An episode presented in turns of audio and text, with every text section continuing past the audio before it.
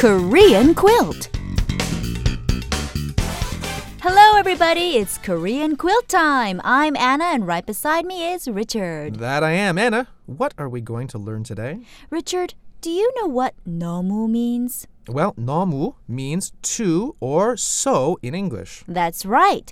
너무 means too or so. For example, 너무 late. You were too late. Right, but a lot of the younger people these days are converting it to mean something more like very.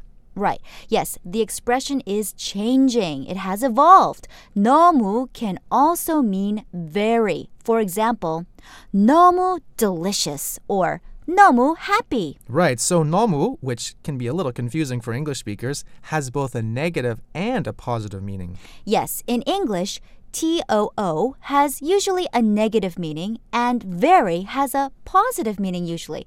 But in the Korean word 너무, it encompasses both meanings. Okay, so shall we practice? Richard, is it too late to ride the subway now? Yeah, it's too late. 너무 늦었어요. 너무 늦었어요. And Anna, how's the spaghetti? Ah, 너무 맛있어요. It's very delicious. 너무 맛있어요.